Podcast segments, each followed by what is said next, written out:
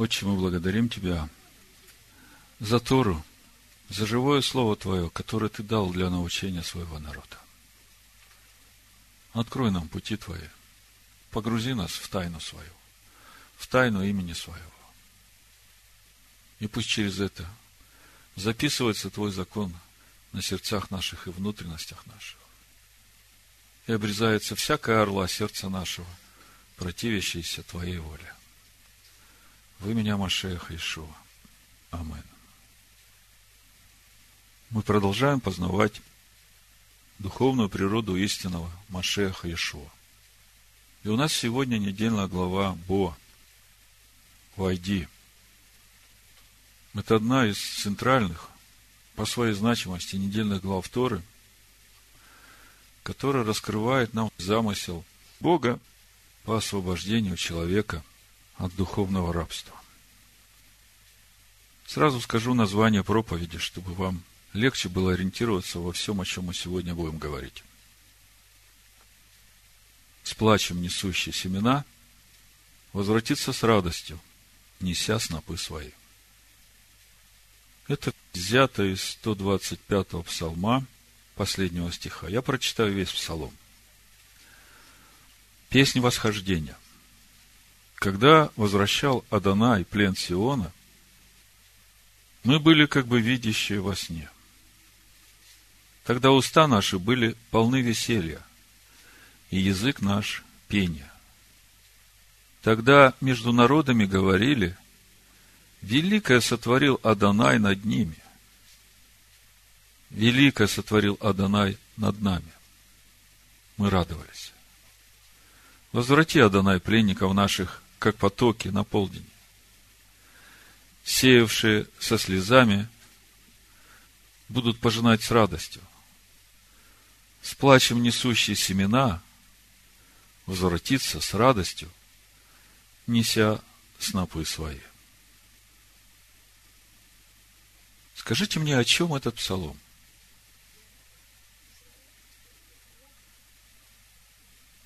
Этот псалом именно о том возвращении сыновей Израиля на святую землю, когда придет Машиах и установит Царство Бога на земле.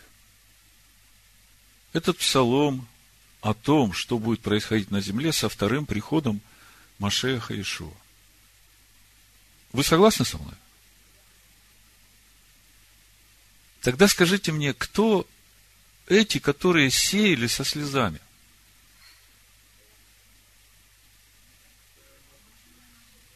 Сыновья Якова, сыновья Израиля. А тогда вопрос, а кто же эти снопы, которые будут нести сыновья Якова с радостью в эту обетованную землю?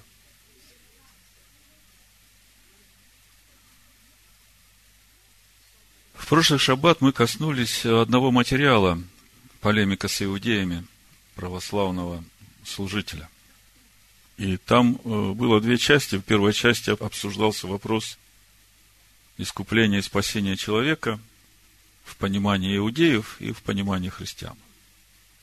Там была и вторая часть, я сказал, если Господу угодно будет, мы коснемся и этой темы. Я процитирую несколько предложений из этого материала, значит, э, полемика с иудеями, протеерей Алекс Теняев, православное христианство. Значит, этот протеерей продолжает. Тогда я спросил у него, у иудейского равина, с которым он беседовал, какова причина разрушения первого храма? Вопрос. Поскольку в иудаизме действует принцип меда кенегет меда, мера за меру. Равин отвечает, евреи начали проявлять двуверие. Ходили в храм, а потом ходили на высоты. Ну, от себя я могу добавить. Левитам 26 глава очень ясно описывает, что будет с сыновьями Израиля, если они не будут послушаться заповедям, постановлениям, уставам, которые дал Бог, и не слушаться его голос. Так вот там, в 43 стихе написано, Тогда как земля оставлена будет ими и будет удовлетворять себя за субботы свои, опустив от них, и они будут терпеть за свое беззаконие, за то, что презирали законы мои, и душа их гнушалась постановлениями моими. То есть, э, если быть точным, то Галут и разрушение первого храма, они были по причине беззакония. За то, что его народ презирал законы его, и душа их гнушалась постановлениями Бога. Этот э, православный служитель продолжает. Галут сколько лет был? 70? Тогда я спрашиваю, а что вы такое натворили в первом веке, что Галут продолжается почти две тысячи лет? Равин отвечает, я понимаю, на что вы намекаете. Но это никак не связано с этим человеком из Назарета. Тогда православный священник говорит, тогда дайте свою версию того, что вы такое натворили в первом веке, что Галут продолжается почти две тысячи лет. То есть, э, православный служитель, грамотный человек, знающий не только свою традицию, но и хорошо разбирающийся в иудейской традиции, недвусмысленно дает понять иудейскому раввину свое понимание вот этого еврейского галута, который длится уже, ну, почти две тысячи лет. И мысль очень простая. Это вам за то, что вы распяли Сына Бога. В общем-то, мысль не новая, и я не ошибусь, если скажу, что все римское христианство, в общем-то, думает так же. Действительно ли это так на самом деле? Или же есть другая причина, которую сегодня не видит православное христианство и вообще все римское христианство? Да, действительно, разрушение второго храма пришло по той же самой причине, что и разрушение первого храма. За то, что презирали законы мои, и за то, что душа их гнушалась постановлениями моими. Но если мы посмотрим, что сказал сам Иешуа в Евангелии от Луки, 13 главе, в 35 стихе, то мы там увидим, что причина столь затянувшегося Галута не в этом. Вот смотрите, в 35 стихе написано, «Се оставляется вам дом ваш пуст. Сказываю же вам, что вы не увидите меня, запятая, пока не придет время, запятая, когда скажете, благословен грядой во имя Господне. Вы видите, Ишуа сказал, что освобождение сынов Израиля из Галута, то, о чем мы читаем в 125-м псалме, придет тогда, когда придет время. И вот когда придет это время – Тогда они скажут, благословен гряды во имя Господне, и тогда начнется этот процесс. Если я у вас спрошу, а кто определяет времена и сроки? Творец этого мира определяет и времена, и сроки, и никто не знает, даже Сын Божий сказал, и я не знаю, только Отец – Тогда что стоит за этими словами, пока не придет время? То есть, должны произойти какие-то процессы, которые сокрыты в тайне, которую делает Бог. И когда все это произойдет, тогда придет время. И тогда воскликнут. Но в Писаниях мы можем увидеть ответ уже сегодня послании римлянам 11 главе мы можем увидеть первую причину продолжительности столь длительного галута. С 25 стиха написано, «Ибо не хочу оставить вас, братья, в неведении о тайне сей». То есть, есть тайна. И Павел раскрывает эту тайну. Чтобы вы не мечтали о себе – что ожесточение произошло в Израиле отчасти до времени, пока войдет полное число язычников. Это в синодальном переводе так написано. Если смотреть пословно греческий, то можно прочитать, пока не придет полнота к язычникам. Я не исключаю такое прочтение, но акцент, в общем-то, делается на полноту.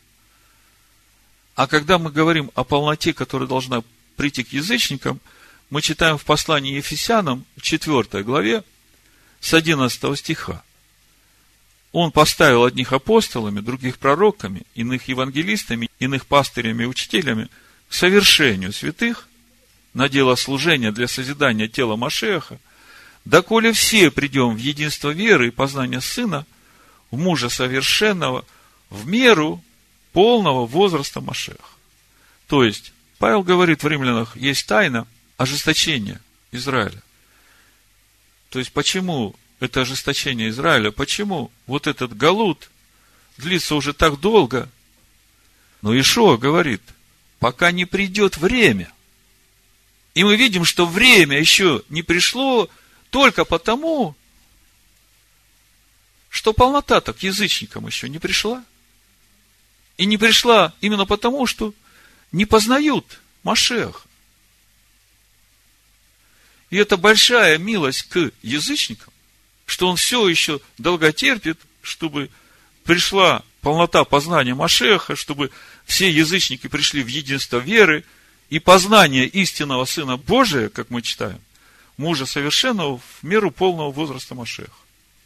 И именно по этой причине еврейский народ все еще страдает в Галуте, и для них еще не пришло время воскликнуть.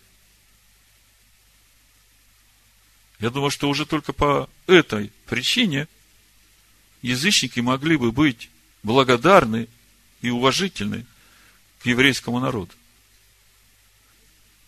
То есть мы видим, что первая причина столь длительного галута еврейского народа в том, что Бог ожидает, когда уверовавшие из язычников придут в полноту возраста Машеха Ишуа. Есть еще и другая причина, по которой все еще не приходит время для сыновей Израиля воскликнуть благословен гряды во имя Господь. Ее мы можем увидеть в книге Берешит, Бытие, 15 главе, с 13 стиха. И сказал Господь Аврааму, знай, что потомки твои будут пришельцами в земле не своей, и поработят их, и будут угнетать их 400 лет, но я произведу суд над народом, у которого они будут в порабощении. После всего они выйдут с большим имуществом, а ты отойдешь к отцам твоим в мире и будешь погребен в старости. И вот 16 стих. В четвертом роде возвратятся они сюда, ибо мера беззаконий Амареев доселе еще не наполнилась. Вот причина столь длительного пребывания еврейского народа в египетском Галуте. Мера беззаконий Амареев еще не наполнилась. И нынешний Галут, он по своей духовной сути, он соответствует именно вот этому египетскому Галуту. Я вам проведу аналогию. Вот смотрите. Мы знаем, что сыновья Израиля пришли в Египет как свободные люди. Мы знаем, что в то время, когда сыновья Израиля пришли в Египет пожить, Иосиф в это время был вторым после фараона, и он учил Божьей мудрости вельмож и старейшин египетских. То есть, весь народ учил Божьим истинам. Вот в 104-м псалме, в 22 стихе мы читаем, смотрите. Чтобы он наставлял вельмож, Иосиф, его по своей душе, и старейшин его учил мудрости. И тогда пришел Израиль в Египет, и переселился Яков в землю Хамов. Когда мы смотрим на то, что Ишуа повелевает своим ученикам идти и проповедовать благую весть Евангелия Царствия Бога всем народам, и после его распятия и воскресения его ученики идут проповедовать благую весть всем народам, они ее с радостью принимают, принимают Машеха Ишуа как своего царя, община Машеха Ишуа растет, и приходит такое время, когда восстает другой фараон.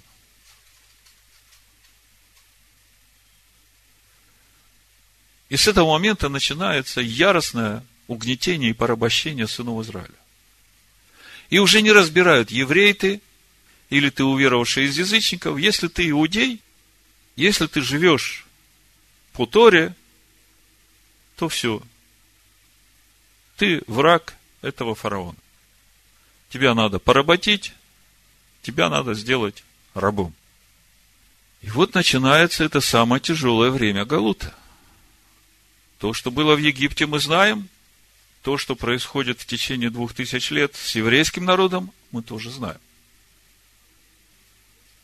Прежде чем мы пойдем дальше, подведу итог и скажу вам две главные причины, как я вижу, почему этот галут, последний галут еврейского народа, затянулся на такое долгое время. Одно слово – мера. Одним надо прийти в меру полного возраста Машеха, а другие должны наполнить меру беззакония. И вот когда все это исполнится, тогда придет время, и тогда сыны Израиля воскликнут благословен грядой во имя Господне. И тогда Машех, Ешо придет. Теперь вы понимаете, почему до сих пор это не произошло? Теперь вы можете увидеть, какая милость Бога ко всем народам. А вот теперь, после всего этого, мы возвращаемся в нашу недельную главу, чтобы посмотреть крупным планом, что будет происходить вот в тот момент, когда уже сыны Израиля воскликнули, и когда Машех пришел, и начались казни, потому что мера беззакония уже переполнилась, и пришло время выходить народу. Что будет происходить в это время? В этом мире мы будем смотреть это через нашу недельную главу. То есть, все, о чем мы будем сейчас говорить, разбирая нашу недельную главу, я хочу, чтобы вы сразу это духовно сообразовывали с нашим этим последним временем и с тем приближением Машеха Ишуа, который мы ожидаем. Так вот, э, мы остановились на том, что когда пришел другой фараон, началось сильное давление на сынов Израиля.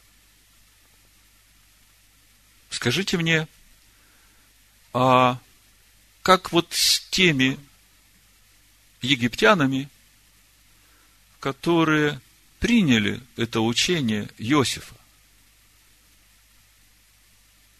Что с ними? Когда пришел другой фараон, понятно, сыновья Израиля свободные, фараону это не нравится, он начинает всячески угнетать их, чтобы лишить их их свободы. С сынами Израиля все понятно. Мы читаем, как это все происходит. У меня вопрос. А вот те вельможи, старейшины, вот те египтяне, которые еще во времена Иосифа получили вот эту благую весть. Вы же понимаете, что если получил познание истины, то ты будешь хранить ее даже ценой своей жизни. И если ты получил познание этой истины, то ты ее будешь передавать своим детям, потому что ты понимаешь, что только в этом смысл жизни для каждого человека.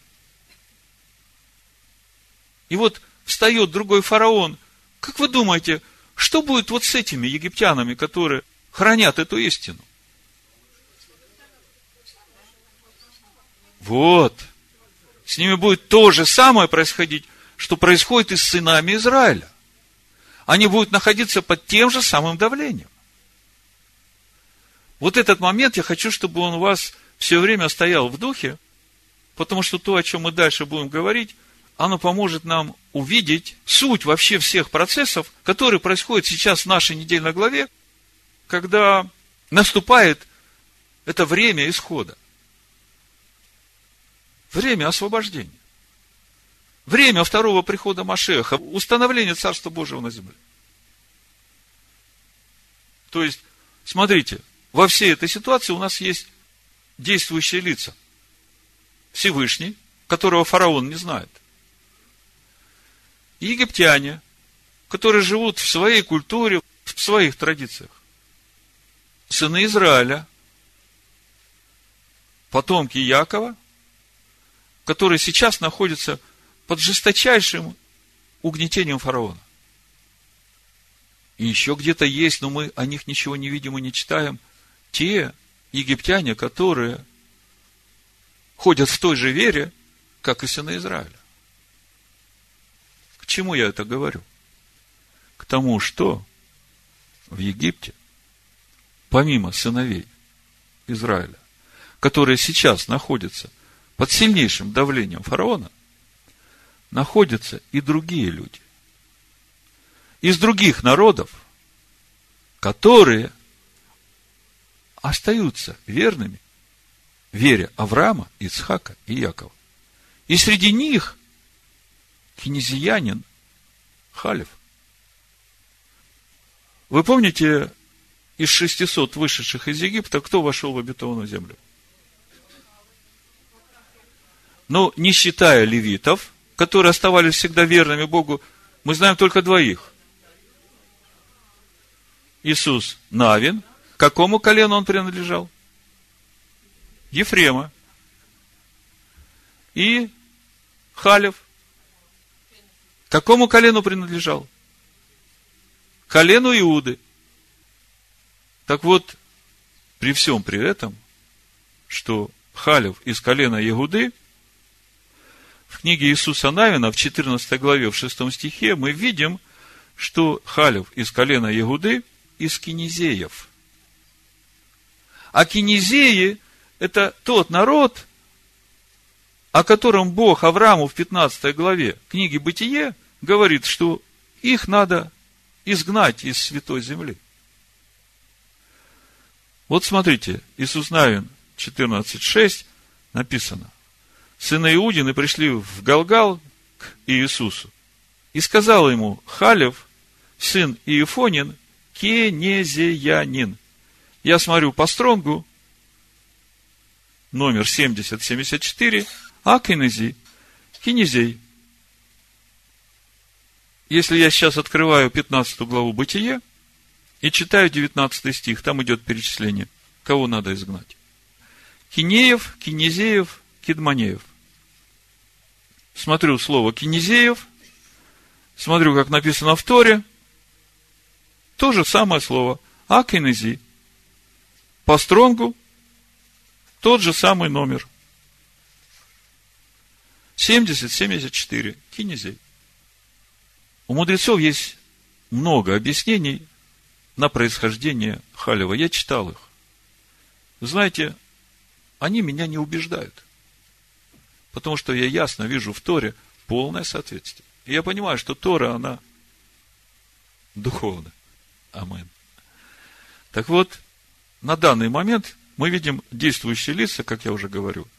Всевышний, фараон, египетский народ, сыны Израиля. Еще есть те истинные паразелиты, геры, которые вошли в общество израильское через веру. И они все это время, когда другой фараон издевался над еврейским народом, они оставались верными вере Авраама, Исхака, Якова. Значит, название проповеди какое? С плачем несущие семена, возвратиться с радостью, неся снопы свои. Значит, прежде чем мы продолжим разговор на эту тему, разберемся в простых вопросах. В чем суть египетского рабства?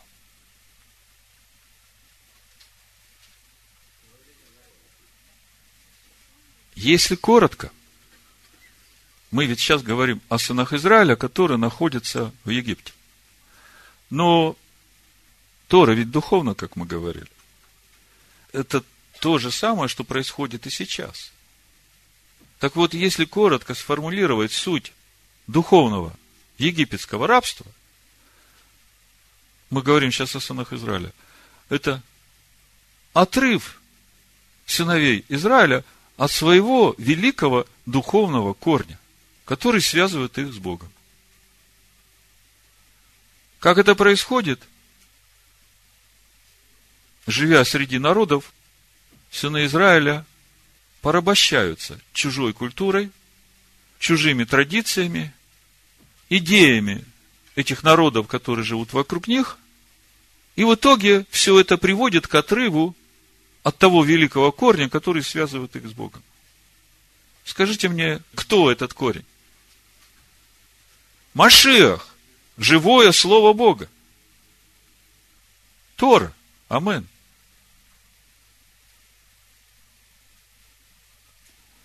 И беда приходит именно тогда, когда сыны Израиля начинают искать для себя вот эти духовные ценности на пастбищах духовных этих народов, которые вокруг них.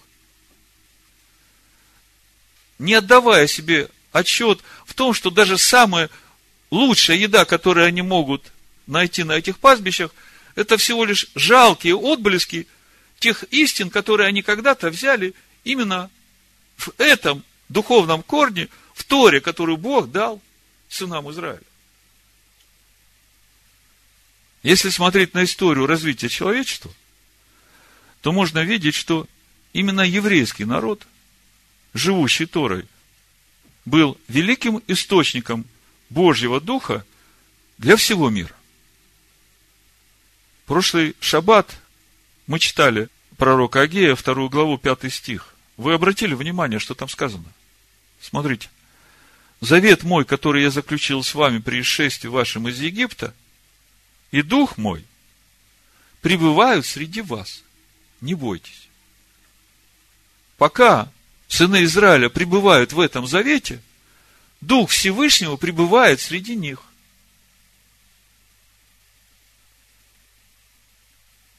Во второзаконии в 4 главе, Дворим, 4 глава, с 5 стиха, Моисей говорит, вот я научил вас постановлениям и законам, как повелел мне Адонай Всесильный мой, дабы вы так поступали в той земле, в которую вы вступаете, чтобы овладеть ее. И так храните и исполняйте их, ибо в этом мудрость ваша и разум ваш перед глазами народов, которые, услышав о всех сих постановлениях, скажут – только этот великий народ есть народ мудрый и разумный. Ибо если какой великий народ, к которому боги его были бы столь близки, как близок к нам Адонай Всесильный наш, когда не призовем его. И если какой великий народ, у которого были бы такие справедливые постановления и законы, как вся эта Тора, которую я предлагаю вам сегодня. Итак, что мы имеем? Есть Египет, есть египетский народ со своей культурой, традициями. Есть фараон. Сейчас мы посмотрим, в чем суть фараона, где корень его зла, коротко. Есть сыны Израиля в разной своей духовной силе, скажем так, начиная от левитов и кончая теми, которые уже полностью ассимилировались с Египтом. Есть Всевышний, который обещал Аврааму, что в четвертом роде сыновья Израиля будут выведены из этого египетского рабства с большим имением. Если мы помним, о чем там шла речь, Авраам спрашивал, а почему мне знать, что я буду наследовать эту землю? Помните, 15 глава Бытия? И вопрос-то был в том, а почему я буду знать, что мои потомки будут желать сами идти вот тем же путем, как я, идти к себе, наступая на себя, к лицу Всевышнего и становиться непорочным. И на это Бог ему говорит, вот, когда придет время, после этого Галута, тогда это и произойдет. И вот мы смотрим, наша недельная глава начинается с того, что Бог говорит Моисею, войди к фараону. То есть, центральная недельная глава, можно сказать, говорящая об освобождении от египетского рабства сынов Израиля, она начинается с того момента, когда Маше надо войти внутрь фараона, Бо, внутрь. И войти нужно для того, чтобы увидеть вот ту суть главного корня зла, который в фараоне. Потому что этот корень и является причиной духовного рабства не только египтян, но и сыновей Израиля, которые попадают вот под это давление. Так вот, главная суть этого корня зла у пророка Иезекииля в 29 главе, в третьем стихе. Я буду читать со второго. Написано, «Сын человеческий, обрати лицо твое к фараону, царю египетскому, и изреки пророчество на него и на весь Египет. Говори и скажи, так говорит Господь Бог. Вот я на тебя, фараон, царь египетский, большой крокодил, который, лежа среди рек своих, говоришь, моя река, и я создал ее для себя. То есть, суть фараона, главного корня его зла, в том, что он сам себе видит источник всего и вся. Именно поэтому Бог повелевает Маше войти внутрь к фараону, чтобы Маше увидел, что вот этот главный корень зла в фараоне, он не подкреплен никакой реальной сущностью. Поскольку сам фараон живет и существует благодаря жизни, которую поддерживает в нем Творец, которым все живет и движется и существует, и при этом заявляет, моя река, и я создал ее для себя. То есть вот здесь вот главный корень зла в этом мире. И главная причина духовного рабства человека. Помните еще, когда первый раз Маше пришел к фараону, это исход, пятая глава, сказал, отпусти народ. Адонай говорит. Он говорит, я не знаю Адоная. Я прочитаю. Первый стих, пятая глава, исход. После всего Моисей и Аарон пришли к фараону и сказали, так говорит Адонай, всесильный Израилев. Отпусти народ мой, чтобы он совершил мне праздник в пустыне. Но фараон сказал, кто такой Адонай, чтобы я послушался голоса его и отпустил Израиля? Я не знаю Адоная, и Израиля не отпущу. То есть, мы видим, что исход Божьего народа из Египта начинается с повеления Бога Маше войти к фараону. Исход 10 глава, с первого стиха мы читаем. И сказал Адонай Моисею, войди, Бо, внутрь к фараону. Ибо я отягчил сердце его и сердце рабов его, чтобы явить между ними сии знамения мои. И чтобы ты рассказывал сыну твоему и сыну сына твоего о том, что я сделал в Египте. И о знамениях моих, которые я показал в нем, и чтобы вы знали, что я Адонай. Фараон говорит, я не знаю, кто такой Адонай. И проблему фараона мы уже знаем. А здесь мы читаем, что, по сути, главным смыслом египетских казней является то, чтобы сыны Израиля увидели силу своего Бога и через это отделились от Египта. Но, безусловно, египтянам тоже нужно сделать свой выбор. Это так. Но это еще не все. Мы ведь знаем, что истина отделяет человека от Египта. Не территориальная граница. Истина. Ишо в Евангелии от Иоанна в 8 главе говорит об этом. 31 стих. Тогда сказал Иешуа к уверовавшим в Него иудеям, если прибудете в слове моем, то вы истинно мои ученики. И познаете истину, и истина сделает вас свободными. А ему отвечали, мы семя Авраамова, и не были рабами никому никогда. Как же ты говоришь, сделайтесь свободными? А Ишо отвечал им, истинно, истинно говорю вам, всякий, делающий грех, есть раб греха. А раб не пребывает в доме вечно. Сын пребывает вечно. Итак, если сын освободит вас, то истинно свободны будете. То есть, мы видим, что главный смысл египетских казней, чтобы сыны Израиля увидели силу своего Бога и отделились от Египта, но это еще не все. Нужно, чтобы сыны Израиля проявили желание принять заповеди Бога. Стать на путь Авраама, на тот путь Господень, которому Он научил их еще в то время, когда они жили в Ханаане. Хитхалех Лепанай, Ваегьех Тамим. Помните, в Бытие 18 главе, 18-19 стих написано. Всевышний говорит, от Авраама точно произойдет народ великий и сильный, и благословятся в нем все народы земли.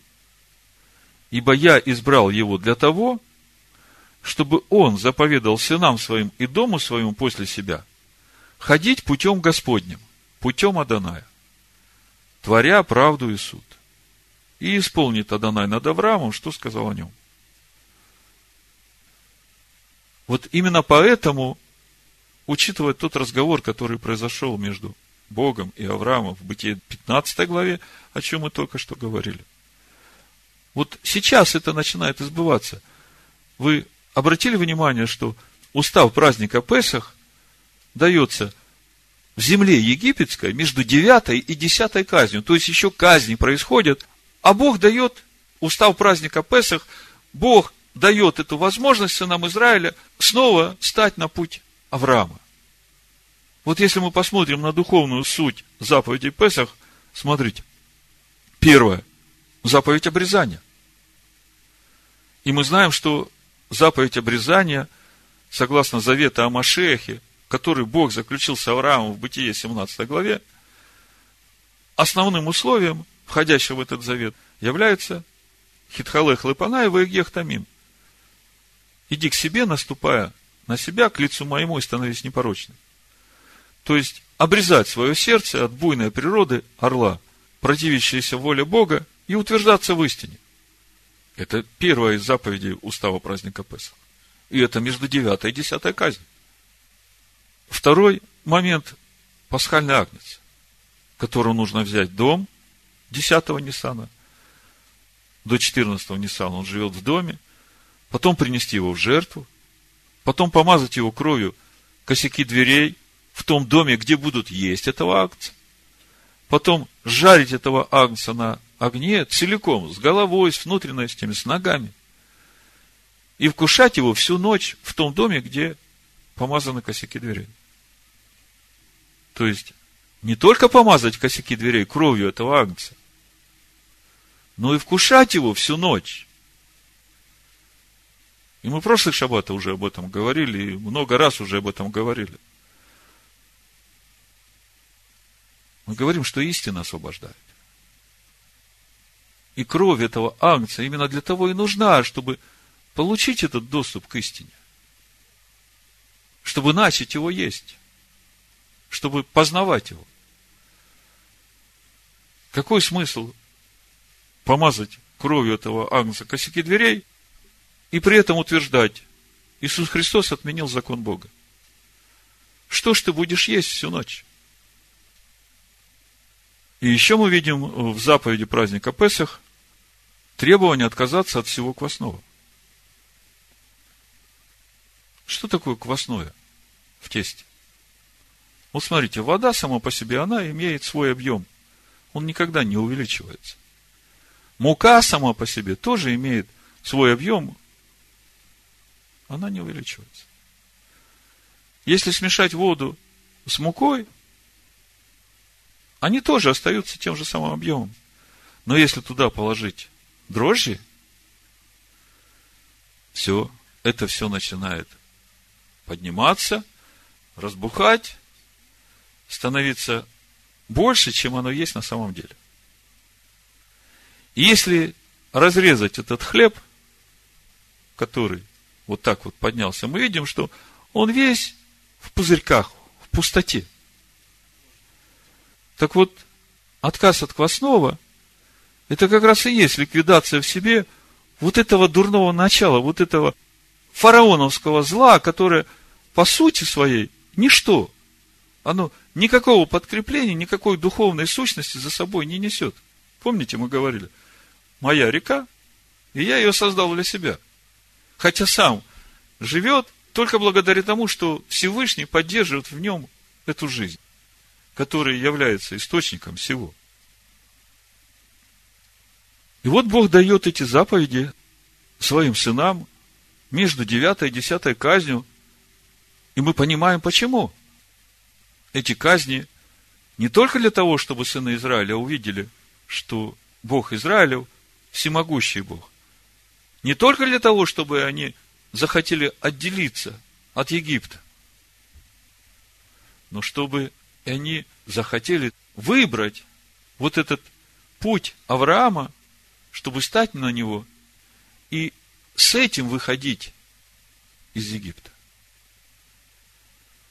В 10 главе, в 3 стихе мы читаем исход книга.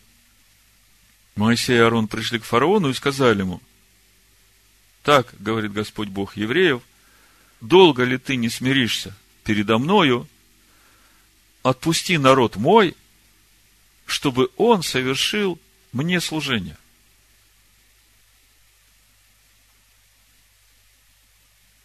Я хочу, чтобы вы это увидели, это очень важно. Маше не говорит, отпусти мой народ, и пусть они послужат себе.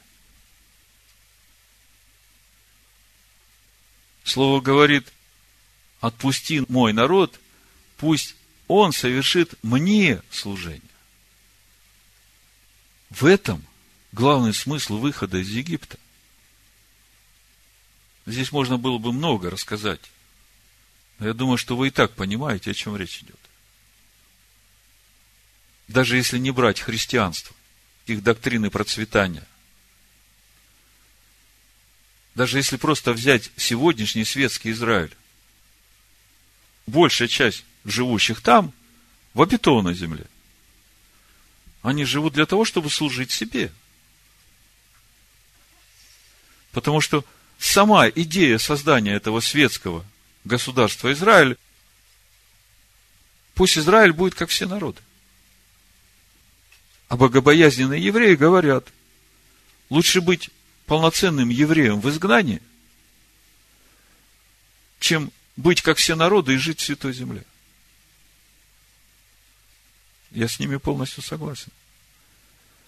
Только я бы еще добавил, а что вам мешает поехать в Святую Землю и жить там, как полноценному еврею, чтобы и другие видели? В общем, сутью египетского рабства мы разобрались. Порабощение чужими традициями, чужой культурой, и в результате отпадения от своего великого духовного корня. В послании римлянам в 11 главе Павел говорит, есть природная маслина с корнем и с соками. И корень свят, и ветви святы. И он говорит уверовавшим из язычников, если вы хотите привиться вот к этой природной маслине, к этому корню, к этим сокам, то вам надо отсечь себя полностью от этой дикой маслины, на которой вы растете – что значит отсечь себя полностью? Мы видим, с чего путь Авраама начинается. Когда Бог призывает его выйти из земли своей, из родства своего, из дома отца своего и идти лех-леха, идти к себе истинному. Если бы речь шла только о территориальном перемещении, то достаточно было бы сказать, выйди из земли своей.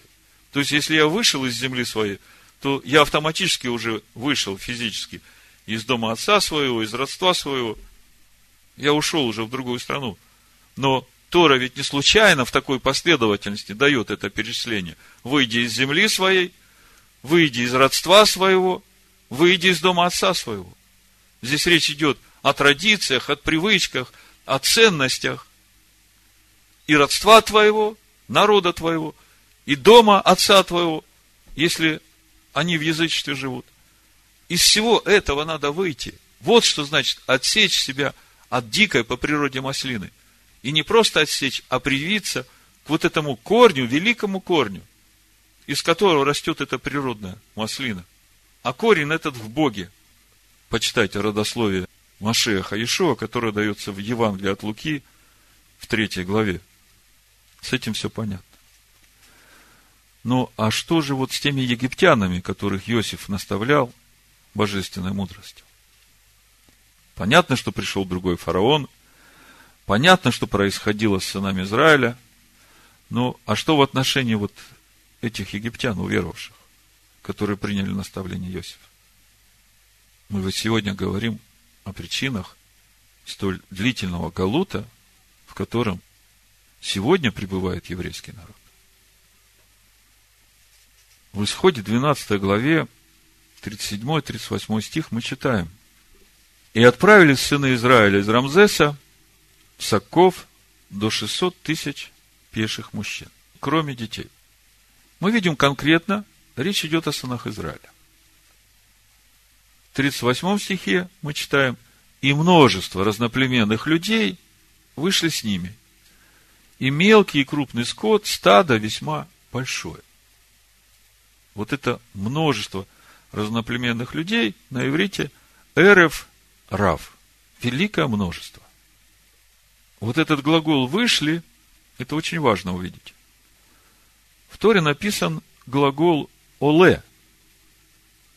По стронгу 59.27 означает подниматься, восходить. И этот же самый глагол используется в книге Левит, первой главе, когда речь идет о принесении жертвы всесожжения. Там глагол от этого же корня Алла. Левит 1.3 написано, если жертва его есть Алла. Жертва всесожжения – это посвящение своей души человеческой на служение Богу. И мы видим, что вот это множество разноплеменных людей, Алла с ними, с сынами Израиля. То есть, посвятившие свою душу во всесожжение. Ну и до этого места как бы все здорово. Но некоторые еврейские мудрецы Торы упрекают Маше за то, что он взял с собой и принял вот этих эры врав. И их главная аргументация в том, что сыны Израиля еще духовно очень слабы, и поэтому им трудно духовно противостоять тому языческому давлению – которое исходило от этих пришельцев. Ну, понятно. Так есть, когда ты сам духовно слабый, а рядом с тобой идет тот, который вообще только стал на этот путь, еще непонятно, с какими целями он вышел вообще. Он начинает своими египетскими привычками тебя соблазнять. Непросто.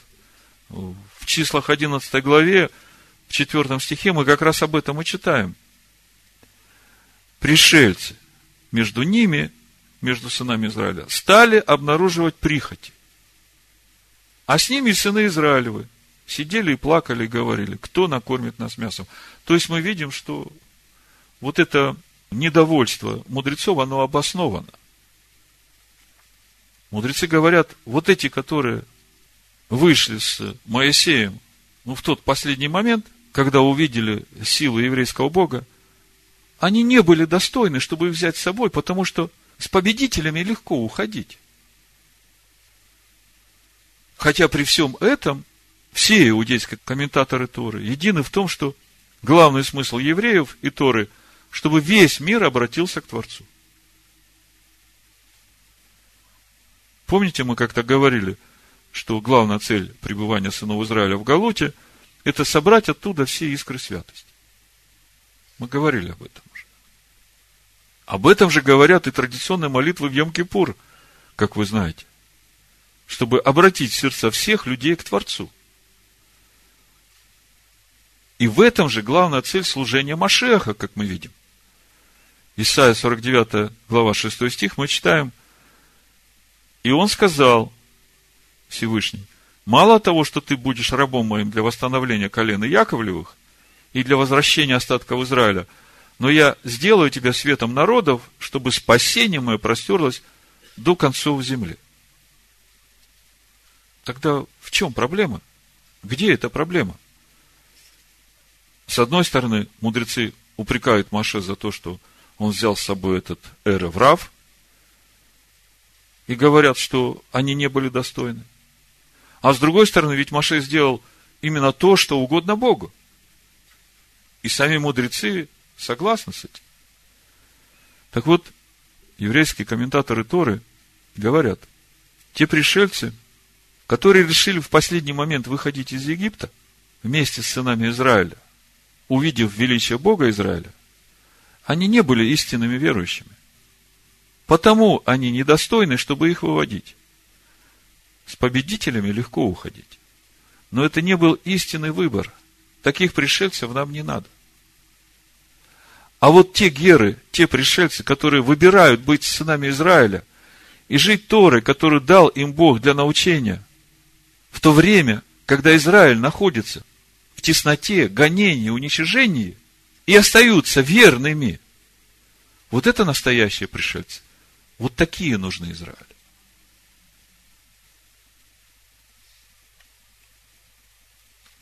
Если мы посмотрим книгу Откровения, 12 главу, то мы там увидим этих пришельцев, которые нужны Израилю.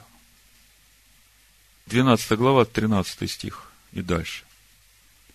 Когда же дракон увидел, что низвержен на землю, начал преследовать жену, которая родила младенца мужеского пола, и даны были жене два крыла большого орла, чтобы она летела в пустыню в свое место от лица змея, и там питалась в продолжении времени, времен и полувремени, и пустил змей из пасти своей вслед жены воду, как реку, дабы влечь ее рекою. Это речь идет о сынах Израиля, которые сейчас находятся среди народов. И мы видим, насколько много усилий прикладывает этот змей, чтобы поглотить сыновей Израиля, чтобы растворить их в этих традициях, верованиях народов, которые живут вокруг них, чтобы лишить их этого главного корня. Но земля помогла жене. И разверзла земля уста свои и поглотила реку, которую пустил дракон из пасти своей. И рассверепел дракон на жену, и пошел, чтобы вступить в брань с прочими от семени ее, сохраняющими заповеди Божии и имеющими свидетельство Ишо Машеха. Мы сегодня разбираем главу Бо и хотим понять, чему же Бог хочет сегодня нас научить через эту недельную главу. Приближается время великого избавления сынов Израиля. И мы знаем, что когда начнутся суды Бога, многие из народов ухватятся за полу Иудея. Но те ли это, которые на протяжении всего времени Галута еврейского народа сохраняли заповеди Бога и веру в Иешуа? Есть еще время подумать об этом. В заключение еще раз прочитаю 125-й псалом. Песнь восхождения. Когда возвращал Адонай плен Сиона, мы были как бы видящие во сне. Тогда уста наши были полны веселья, и язык наш – пения. Тогда между народами говорили, Великое сотворил Адонай над ними. Великое сотворил Адонай над нами, мы радовались. Возврати, Адонай, пленников наших, как потоки на полдень, сеявшие со слезами будут пожинать с радостью. С плачем несущие семена возвратится с радостью, неся снопы свои. Да благословит всех нас Всевышний, удостоится быть этими снопами.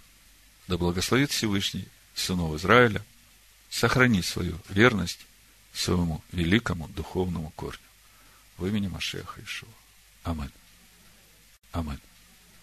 aman, aman, aman, aman.